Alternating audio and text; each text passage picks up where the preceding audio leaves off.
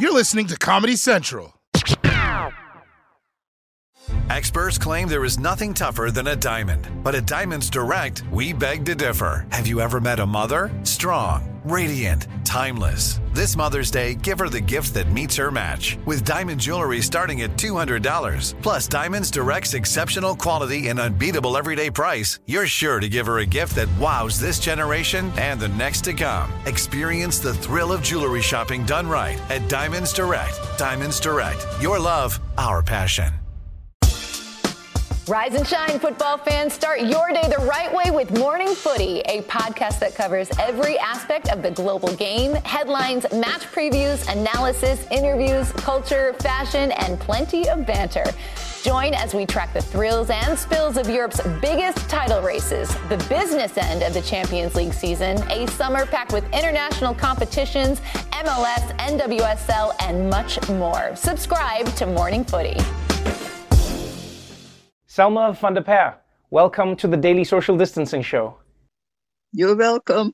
You have lived a life that is remarkable. It has been a life filled with triumphs, trials, tribulations, and you are now telling your story. You have lived as a Jewish resistance fighter, you survived a concentration camp, and now on May 5th, the Netherlands are celebrating 76 years of liberation from the Nazi occupation. Why do you think May 5th is so important to many people and especially to yourself? May the 5th. Oh, well, because it is, um, it is rather a good thing to remember because we were freed from German occupation. I know people are celebrating today, but many people lost lives and families and are not ready to celebrate every time freedom. I think the day before yesterday was very much more important because that was the Day of the Dead. Although, of course, today is very important, Liberation Day. And in your new book, My Name is Selma, you talk about your life. You talk about how you grew up in the Netherlands. You talk about how your family weren't even practicing Jews. You were just living a normal life, and all of a sudden that got turned upside down when the Nazis started invading Europe. I would love to know what that felt like to you as a person, where one day you felt like you were part of a community and a society, and the next thing you know, you were in danger just because of your family's history. Although my, my great grandparents were very religious, but my father was a very great liberal. And so I got that on from him.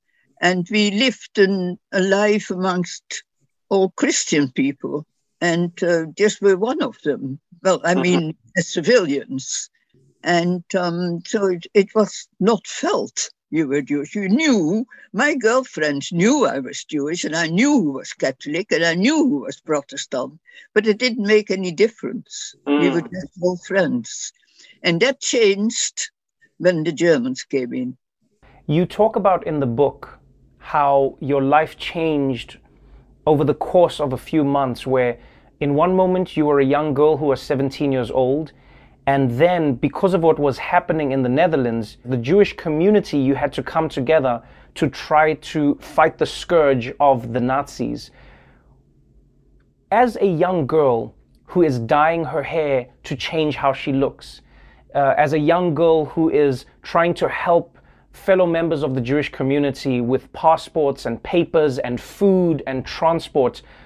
What was going through your mind when this was happening? We were thinking that the end would come soon. In fact, it came later than we thought, but it was said all the time it will only be six months or something. Wow. Don't forget, don't forget the Netherlands were neutral in the First World War, and the whole population thought that this time we would be neutral as well and no occupation was considered. So when it did come, it was a great surprise. After a year or so, the, the um, declarations came in that Jews were not allowed in the, on the trams and not allowed in the cinemas and not allowed to visit Christian friends anymore, etc. And so that then one was made to feel an outsider. a Jew. When you were captured by the Germans, they forced you to work on an assembly line um, manufacturing gas masks for the Germans. And you talk about how what you would do is leave some of the screws loose so that the gas masks wouldn't work properly. I have two questions about that. Firstly, weren't you afraid that you would be caught? And secondly, where did you get that idea from?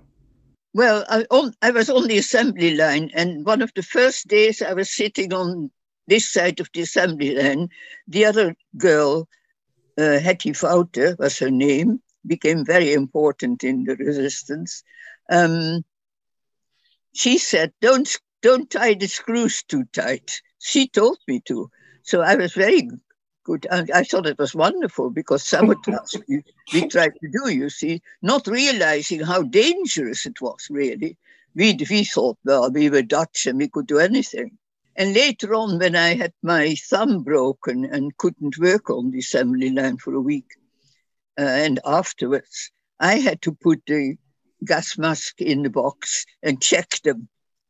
And of course, I knew that the screws were loose, but I still put them in because they were sent straight to Germany and Poland for the soldiers.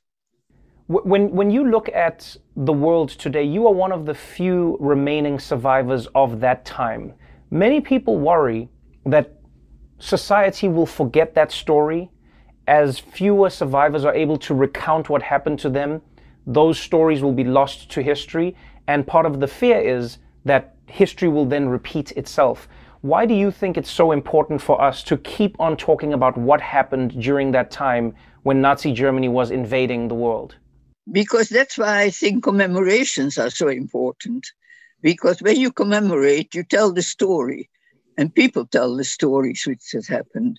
And I personally go every year back to Ravensbrück with a group of women and men who have just finished their teaching training, teachers training.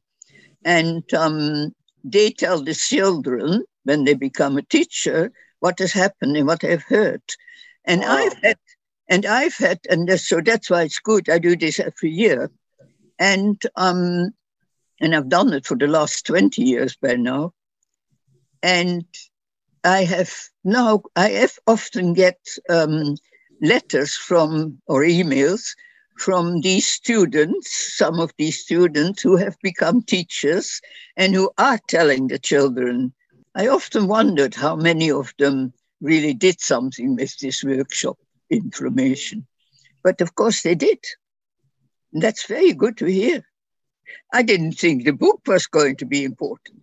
I didn't think the book was going to be top of the booksellers list.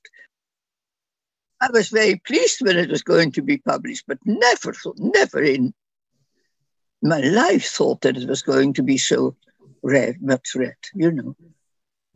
I, I, think I think the reason everybody should read the book, and I think the reason so many people have read the book, is because not only have you lived an unbelievable life through one of the most unbelievable and horrific times, but what you're teaching people about life beyond that is so important. And and before I before I before I leave you, you are now 98 years old and you still live life, you enjoy yourself, you play bridge. I was told that you play golf. I don't know if that's true. So you play golf until until last November. Right. So playing golf, playing bridge, living life. I would love to know what inspires you to find your joy and what keeps you going in the world every single day. I do enjoy every day. I try to enjoy every day. so um, I try to eat sensibly, behave sensibly, and um, I try to have friends, which I have, and they're very good to me, especially now I'm old. Every morning when I wake up, I'm glad that I'm alive. I'm very much realize the fact that I am alive, and many, many, many thousands of people are not. I've written the book also in commemoration of all those people who were resistance fighters mm-hmm. and lost their life, helping other people to stay alive, really. Well, I, I will say this um, from my small little world. Thank you for inspiring us. Thank you for writing the book. Um, thank you for sharing your story. And um, thank you so much for joining me on the show. I, I hope you get back to your bridge and your friends and continue enjoying every single day. Salma van de Perre, baie dankie. You're welcome. Thank you. Watch The Daily Show weeknights at 11, 10 Central on Comedy Central, and stream full episodes anytime on Paramount Plus. Check out our new NBA show, Beyond the Arc, part of the CBS Sports Podcast Network, where you can find me, John Gonzalez, NBA insider Bill Reiter, and Ashley Nicole Moss five days a week talking all things NBA. Whether you're looking for insightful discussions, upbeat commentary, breaking news, interviews, or coverage of all the biggest stories in the NBA, our new show is the place to be five days a week. Download and follow Beyond the Arc on Apple Podcasts, Spotify, and wherever you get your favorite podcasts. This has been a Comedy Central podcast.